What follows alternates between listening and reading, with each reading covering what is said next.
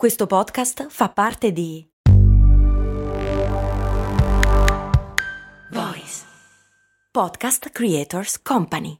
I'm Sandra, and I'm just the professional your small business was looking for. But you didn't hire me because you didn't use LinkedIn jobs. LinkedIn has professionals you can't find anywhere else, including those who aren't actively looking for a new job but might be open to the perfect role, like me. In a given month, over 70% of LinkedIn users don't visit other leading job sites. So if you're not looking on LinkedIn, you'll miss out on great candidates like Sandra. Start hiring professionals like a professional. Post your free job on linkedin.com/achieve today. Mi chiede Neluma qual è stata la prima canzone registrata? Minchia, bella domanda. Cose molto, cose molto, cose molto umane. Cose molto, molto,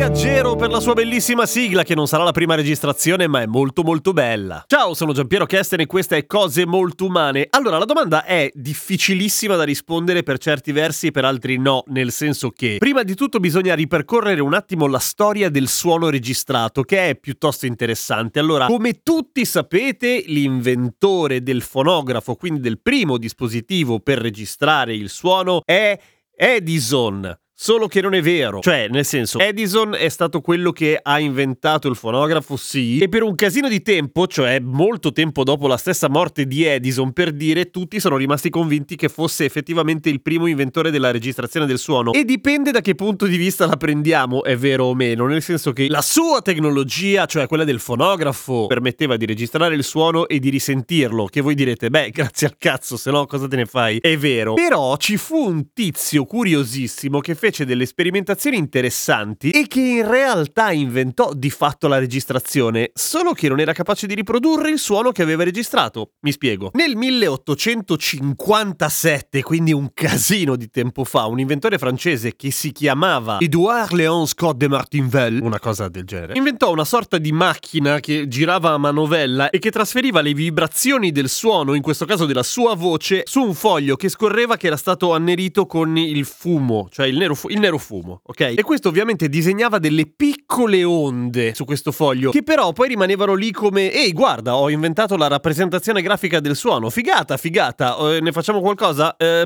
n- no? Skippa oggi e provate a immaginare quanto con la tecnologia attuale o di poco fa comunque sia complicato trasferire appunto una forma grafica in un suono. Un cazzo di niente, per cui per quanto lui pensasse che non potesse essere reversibile, noi abbiamo reversato. Non sono sicuro che si dica così. Però si è capito il suono che aveva registrato il buon Edouard Leon. E che cosa disse, che cosa registrò Edouard Leon? Quella che a tutti gli effetti è la prima canzone, cantata da lui stesso, che a cantare faceva schifo, come sentirete fra poco. Non è bellissima, ma è a tutti gli effetti la prima canzone.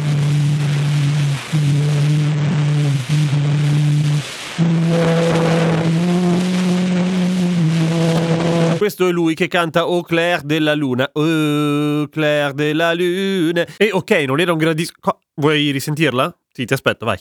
Dicevo, non era un grandissimo cantante, ma era un grandissimo inventore. Quindi questa è la prima vera volta che fu registrata una canzone nel 1857. Ma se la domanda quando è stata registrata la prima canzone si riferisce invece a una cosa un po' meno sperimentale e un po' più, come dire, commerciabile, bisogna skippare di qualche anno e andare a quello stronzo di Edison, e perché io ce l'abbia con Edison, vabbè, quando inventò il fonografo. Il fonografo era molto meno complicato da questo punto di vista, anche se aveva un sistema tutto sommato nel concetto, nel principio non troppo diverso dal fonoautografo, così si chiamava, del buon Edouard Leon, cioè un ago che trasferiva le vibrazioni del suono su un cilindro di cera che girava. Poteva registrare al massimo due minuti e la qualità del suono anche questa faceva abbastanza cagare, ma un pochino meno e soprattutto si poteva riprodurre meno di 150 anni dopo, che non è un dettaglio poco pratico, voglio dire. Per intenderci, con il fonografo venne inventato anche il Nickelodeon, cioè il jukebox, le prime prime registrazioni che venivano commercialmente distribuite perché i cilindri di cera iniziarono a essere venduti solo dopo, semplicemente perché il dispositivo, il device per ascoltare questa roba in casa era roba da ricchi sfondati, nel senso era una roba che non tutti si potevano permettere,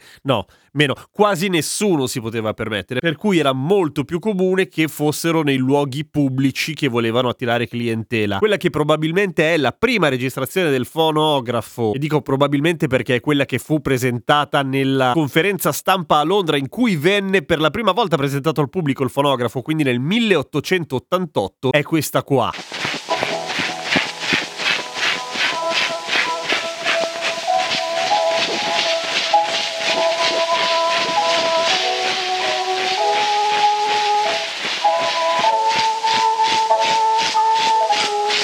Non il massimo, vero? Anche perché comunque ai tempi non esisteva ancora il microfono, cioè hanno inventato tutto un pochino al contrario. Prima a registrare, poi a riprodurre il suono e dopo i microfoni, per cui voleva dire che tutto veniva registrato, cioè le voci e i suoni, gli strumenti, suonando e cantando, praticamente urlando in realtà in un cono del tutto simile a quello dei grammofoni per intenderci che proprio come quello del grammofono all'altro capo aveva un ago che scriveva ok su una superficie. Quindi si sente quasi tutto fruscio di fondo cioè quasi tutto rumore di risonanze no, non è esattamente un suono puro. Con l'invenzione del microfono che avvenne un pochino dopo le cose iniziarono a migliorare. Ma non è che il disco il vinile che non era fatto di vinile all'inizio ma di c'era l'H venne inventato dopo i cilindri ma convissero per un casino di tempo. Semplicemente vinse il disco da un punto di vista del mercato proprio, semplicemente perché era più economico da produrre, incredibilmente più facile da trasportare, un disco sottilissimo rispetto a un cilindro di cera. Come suonavano i dischi di cera l'H? Questa è una registrazione di un disco del 1936. Ok, una merda anche questo, però comunque passi avanti proprio da gigante rispetto al cilindro di cera. Dicevo, è difficile trovare, per esempio, per quanto riguarda le registrazioni commerciali, cioè delle, dei cilindri che poi venivano venduti, qual è il primo, perché essendo prima distribuiti all'interno dei jukebox non era una canzone, erano tantissime canzoni. E ai tempi per di più l'artista non contava praticamente una minchia, di solito veniva registrata musica o classica o comunque standard, cioè cose popolari, cose conosciute da tutti, a nessuno interessava particolarmente all'inizio sempre naturalmente l'opera originale. Quello venne molto dopo con l'inizio del mondo discografico, che è un'altra roba. Pro tip! Sempre il simpatico inventore Edouard Leon Scott de Martinville, l'inventore del fonoautografo, coniò questo nome dopo un po' perché la sua prima idea, almeno a livello teorico, era quella di dagherrotipo sonoro e il dagherrotipo o dagherrotipo a seconda è a sua volta l'antenato della fotografia, per cui sarebbe un'audiofotografia filosofia che ha perfettamente senso, cioè se qualcosa non esiste, trovare un nome è di solito la traduzione di un altro concetto applicato a un altro ambito. Un po' come i podcast che sono dei video ma in cui non c'è il video e quindi sembra una minchiata. E invece è bello anche lui. Spero. A domani con cose molto umane.